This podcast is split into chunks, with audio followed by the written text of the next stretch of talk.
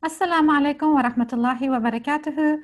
Welcome to episode 6 of Monday Musings, parenting podcast with Iroda Ahmed. In today's episode, we will continue to discuss the topic of mum guilt and we will try to answer these three questions. Number one, tackling internal battles and making an action plan. Number two, why you should forgive yourself. And number three, mum guilt is counterproductive, regretting isn't. So last week we discussed that we have to tackle the internal negative, anxious, worrisome thoughts first, right? Because mum guilt is a feeling that, uh, and feelings originate from thoughts. So you have to beware of your thoughts. Pay attention what you are thinking about when you are cleaning, cooking, or ironing, or getting some chores done. Once we tackle the internal battles, the best antidote for mum guilt is taking an action. So, first of all, you validate yourself. You're consciously trying to change your negative, anxious, and worrisome thoughts. And if you're still feeling guilty, perhaps it's a good indicator that some things must be changed, right? Some things around the house, some things within yourself. What can you do differently? Stop, pause, and ask yourself, what can I do differently to stop feeling guilty? Stop screaming, stop yelling, stop overreacting, start connecting and bonding, stop the screen time, cut down on junk food. What is it that your children do that bothers you the most? How do you usually deal how do you usually deal with those situations? Do you disappoint yourself? I would strongly recommend to journal these questions. How do you usually deal with situations your children bother you the most about? Do you disappoint yourself? Now imagine a different outcome, one which leaves you and your children happy. Just envision how did you get there? What did you say to your child? How did you speak? We have to train our mind to act our ideal responses. You have to train your mind to act your out your ideal response because everything is starts in the mind. Once it's in the mind, it actually gets so much easier to follow it through in reality. So visualize calm and collected you, choosing to respond in each frustrating situation. So you can act upon it when similar situations occur in real life, do some mind training job. And next, you have to be firm and follow through what you have decided.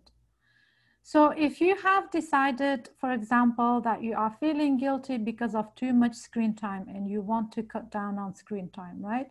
Or it's, it's you want to cut down the amount of junk uh, your children can have daily or you want to you know cut down uh, sugar for example right? Whatever it is that you decided for the wellness and good of your children be firm. We don't live to please our children. You make the decisions based on your values it could be Islamic values, family values, some culture and traditions that don't contradict Islam, but rather add meaning and quality to your life. And once you decide, we have to stand by our choices, right? Say you have made a family rule and this is what happens, and don't let your children uh, manipulate and take advantage of you. Because when you, often when you make some you know healthy boundaries and set some rules for the good of uh, your children's sake they they try to make you feel guilty and they try to take advantage or they try to manipulate your feelings. Don't let them happen children often sense our indecision and take advantage of it so don't give in just because you can't bear your child's disapproval. So unfortunately, our minds are loaded with never-ending adverts and children are also bombarded with useless entertainment products.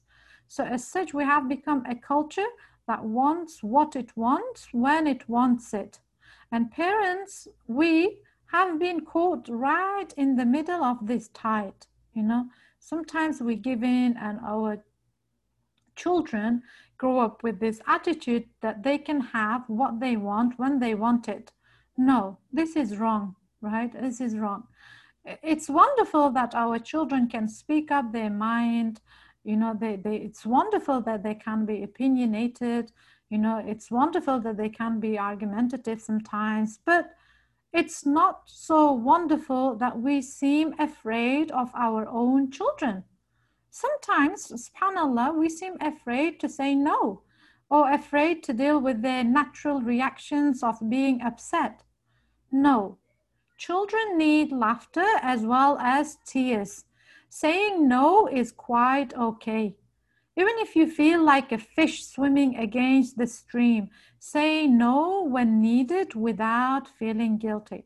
Especially Muslim parents trying to raise their children in the West, you know, UK, US, Europe, and you know, the sending them to school where they get all these ideas uh, about, you know, everybody must have their own mobile phones at 12, and you know, you can use social media, and if you have set some rules like you know not allowing gadget at an, until certain age not allowed to go on these social media sites unsupervised your children may give you hard time you know subhanallah now it's a tough time being a muslim parent raising a muslim child in a non-muslim country. Forget non-muslim even muslim countries it's difficult now. Things are different right? And if you have set these rules for the sake of their own good for your children, be grounded and stand by your decisions. And don't let children make you feel guilty about certain parenting choices and decisions you have made. For example, I often feel like a party uh, pooper myself, you know, for not allowing my children to attend birthday parties, for example, for not allowing them to do sleepovers or reading some certain popular books with elements of magic and wizards and wits and you know what books I'm talking about, right? So if it's not a clear matter of haram and halal Islamically, trust your gut instinct and follow your intuition. To beat the mum guilt, you can say no with discussions with explanations and sincere empathy, empathy for your child's frustration. So you can say things like, look, I know why you are upset with me. I understand. But, you know, as a Muslim family, we have decided to follow this rule. It's a family rule. And I'm really sorry to upset you, but we have to follow through this. Okay? And lastly, you know, the, there are so many parenting books available suggesting that what to feed your children, when to potty train your toddler, how to talk to your teenager, how to raise girls, how to raise boys, subhanAllah, each full of never ending suggestions. I myself have enjoyed reading a great deal of books uh, about parenting, but all is good Sometimes I think because we have access to resources, child studies, and psychological findings that were never available to the previous generation of parents, right? And yet, with so much information at hand, we are more bewildered, confused than ever. So sometimes I wonder if the information overload leads to feelings of guilt Moreover, most parents feel guilty not because they are failing as a mother, but because most of the guilty feelings stem from one's own childhood. If we were made to feel guilty for our shortcomings as a child, then it's only natural that we pass this on to our children. For example, I and my siblings, we, we were not allowed to make childish mistakes in our household. Uh, because you know we had very strict parents alhamdulillah you know they they uh, helped shaped me to who i am today but in our you know, as a child, each childlike accidents was perceived as being intentional. So sometimes, like, you know, we were feeling guilty for being impatient. Sometimes we, we felt guilty for being unreasonable, and other times we felt guilty for not measuring up to our parents' expectations. So, all of these are signs of immaturity in children.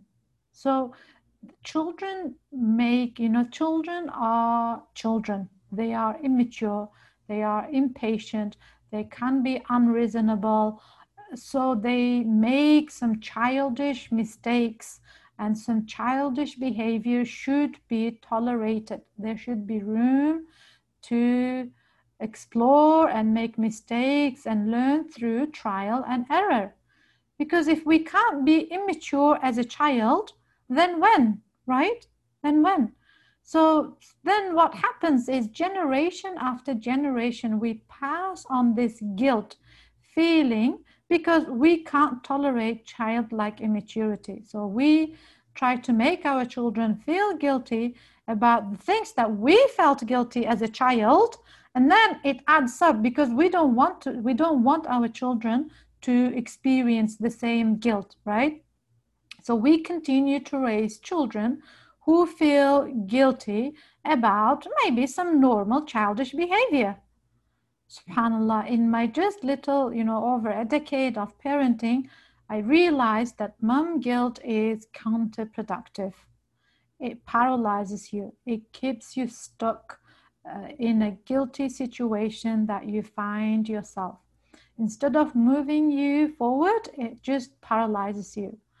When we feel guilty, we become hopeless. Mom guilt may even lead to feelings of self hatred. And when that happens, we can't take action needed to change whatever needs changing. You know, the self hatred, self loathing, it you can't change anything, you can't take action. So, one mother recently disclosed to me, like in her own words, I'm such a rotten mother that it's hopeless to try to improve things now. This is exactly what guilt does. Subhanallah, it keeps you stuck.